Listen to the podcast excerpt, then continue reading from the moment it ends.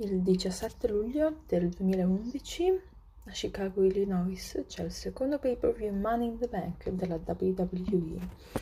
Uno dei migliori pay-per-view di questo tipo fino ai giorni d'oggi, con il main event CM Punk and the poster boy John Cena. Il pay-per-view inizia con lo SmackDown Ladder Match ehm, in cui c'è un carnagio proprio molto duro. A un certo punto Sheamus fa un powerbomb, si incara sulla scala e si incara, deve essere portato via con i paramedici. Del match faceva parte anche um, Wade Barrett, uh, Heath Slater e Justin Gabriel che a un certo punto hanno fatto uno stand-off mezzo al ring con gli ex Nexus, però insomma diciamo che il pubblico non era molto interessato a questa cosa hanno iniziato a um, chantare CM Punk. E, um, oltre a loro c'erano anche Kane, Cody Rhodes e Daniel Bryan. Daniel Bryan che vince a sorpresa e quindi con quello che sappiamo adesso è una cosa normale, solo che il tempo è stato davvero una sorpresa e, ehm, è l'inizio, anche se poi sono durati tre anni finché lui diventasse un campione mondiale, però è l'inizio del, dello Yes Movement, quello mettiamo come il predecessore di, di questo. Dopodiché c'è il match femminile con uh, Kelly Kelly e Brie Bella, accompagnate da Eve Torres e uh, la sorella Nikki. Insomma, match come ai tempi, tutti i match femminili che durano pochissimo e um, pubblico non era interessato e neanche la qualità del, del match era assolutamente ai livelli di, di oggi, neanche i livelli di delle sorelle Bella oppure di Kelly. Kelly in realtà dura penso poco più di, di 5 minuti. Dopo c'è Big Show e Mark Henry una cosa stranissima davvero perché anche questo dura 5 minuti neanche in cui Mark Henry domina um, Paul White Big Show con um, infortunio al ginocchio, però insomma dura pochissimo e non, non si sapeva cosa significasse questa, questo match al tempo, poi però sappiamo che Randy Orton aveva bisogno di, di un nuovo competitor e insomma è stato scelto Mark Henry per fare questa, questa cosa. E um, dopo c'è il Money in the Bank del Raw in cui c'è Alberto Del Rio, Ian Burns, Jack Swagger, Kofi Kingston, R-Truth, Rey Mysterio, Miz, mm, penso qualcun altro che, che, non vi ricordo. E vince Alberto Del Rio, sto anticipando. E, mm, diciamo che questo è molto diverso dal primo perché è molto più più comico e molto più intrattenente da questo punto di vista. E a un certo punto Artruth mm, con paura del, delle altezze ti porta una scala penso mezzo metro e quindi tutto quanto Artruth può fare quello che vuole ed è sempre molto, molto intrattenente e um, poi uh, Evan Byrne fa un shooting star press bellissimo dalla scala dall'alto meraviglioso da vedere, è proprio molto, molto bello come match. E um, l'ultima parte eh, sono Rey Mysterio e um,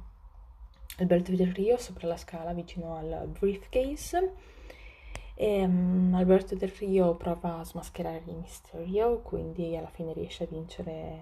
così il briefcase che incasserà poi un mese dopo a SummerSlam però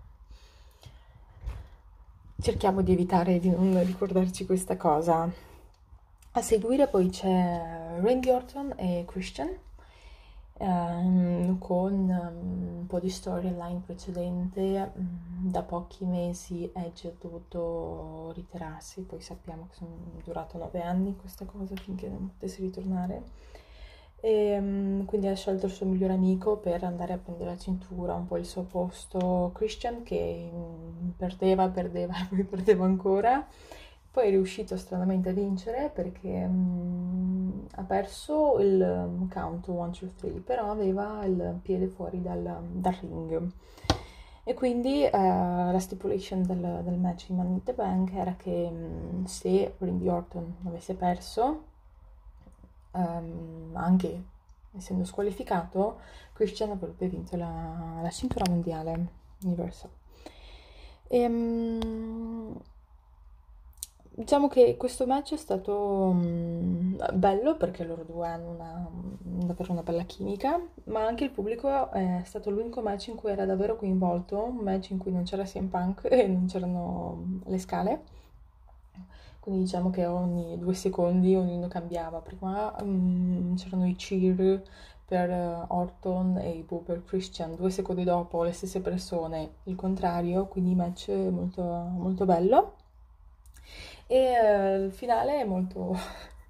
interessante perché um, Christian sputa in faccia a Randy Orton che si arrabbia e poi tira un calcio in mezzo alle gambe quindi viene squalificato perché lo sputo, il referee non l'aveva visto l'arbitro, però uh, la gamba di Orton sì, e quindi Christian vince il um, titolo mondiale. E, um, poi c'è il main event, il main event che dura mezz'oretta, se anche poco più. E, um, diciamo che tutta la sera abbiamo avuto dei spezzoni di Vince McMahon gli avvocati dietro gli diceva guarda um, abbiamo offerto a Punk un contratto molto lucrativo solo che lui se ne vuole andare lo stesso. Quindi per tutto il pay per view avevamo comunque qualcosa che ci agganciava al, al main event. Allora la storyline di Punk e Sina Money in the Bank 2011 ha, preso tutti quanti. Se eri un fan appassionato, quindi seguivi le notizie nel backstage, sapevi che il contratto di Punk doveva scadere. E se non seguivi, WWE ti ha fatto davvero, davvero credere che uh, Punk eh, se ne stava andando e se avesse vinto andava con, uh, con la cintura WWE. A mezzanotte doveva scadere il, um, il suo contratto e um, questo hype, tutto questo hype, um, per quanto mi riguarda, penso sia iniziato in una puntata del Raw con il suo pipe bomb. Diciamo che dopo un match in cui Sina perde contro R-Truth, cosa stranissima da dire nel 2021, però è andata così, um, si sente la musica di Punk di Sina nel ring. Arthur sparisce, non si sa dove sia andato, si è evaporato e Sina là nel ring a fare finta di essere addolorato malessere. Entra Punk con una t-shirt di mm, Stone Cold, si siede vicino all'entrata e inizia a mm, enunciare parole che poi adesso vengono ricordate come il pipe bomb, ma è da mettere vicino alla vittoria del 92 di Ric Flair um, al Royal Rumble con With Beer, ma anche con uh, 316 di Austin. Quindi se non, non sapete, consiglio assolutamente di, di, andare a vederlo. Grazie a questo diciamo che mh, cambia tutto il wrestling perché Punk riesce a mh, sfondare il muro tra finzione e realtà, quindi nessuno è davvero sicuro che um, lui abbia seguito uno script che quello che ha detto um, doveva assolutamente, cioè doveva dirlo.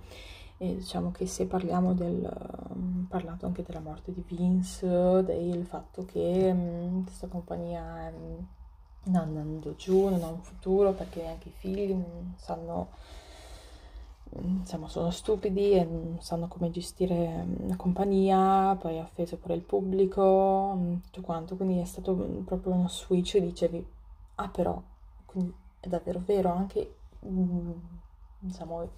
wrestler, i fan, che i wrestler backstage, nessuno sapeva se dovesse restare eh, oppure no. E, a un certo punto uh, diciamo che Vince nella storyline è stato molto, molto presente e coinvolto eh, sempre in, um, nel ring e uh, l'ultima stipulation del match era che se uh, John Cena um, avesse perso sarebbe stato licenziato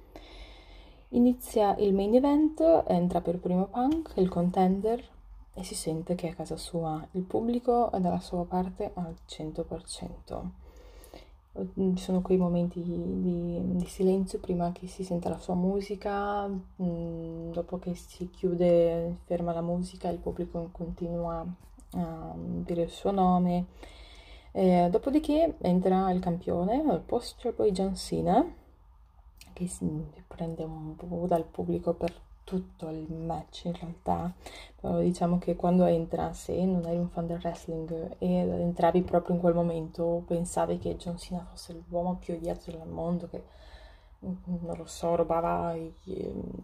le caramelle ai bambini, cioè, erano proprio completamente, completamente dalla parte di, di Punk pur essendo fan del wrestling giustamente e pur um, avendo la possibilità di perdere la cintura WWE. Mm, il match dura più di 30 minuti, eh, loro hanno sempre anche loro una bellissima chimica e um, a un certo punto eh, sono fuori dal ring, John Cena terra e Punk um, da un high five a Col Cabana che era un'altra compagnia che tra l'altro poi è stato menzionato nel, nel Pipe Bomb. È un match davvero mm, bello, entrambi sono stati intrattenenti, ehm, non c'era uno che dominava l'altro, mm, poteva vincere qualsiasi persona ad ogni punto. E verso la fine mm, Vince McMahon entra nello stadio. E quindi dandoci una, un ricordo dal Montreal Screwjob, quindi una reiterazione, forse si poteva avere anche qua, forse no, però insomma John Cena esce dal ring perché dice voglio fare le cose da solo, voglio fare le cose come si devono e quando rientra si prende un go to sleep e un 1, 2, 3. Chicago poi esplode, Punk eh, entra nel pubblico con la cintura sulle spalle e abbiamo l'immagine più iconica oppure tra le più iconiche che, che ci siano, cioè CM Punk in mezzo al pubblico con la cintura sulle spalle che manda un bacio a Vince McMahon. Questa è stato Money in the Bank del 2011, mm, un pay per view davvero meraviglioso con Punk che è diventato una star stratosferica che però purtroppo è durato solo un mese perché non è stato Vince, la compagnia non è stata in grado di mantenere questo hype, però se l'avesse fatto di sicuro mh, mm, tutti sarebbero stati contenti perché he's the best in the world.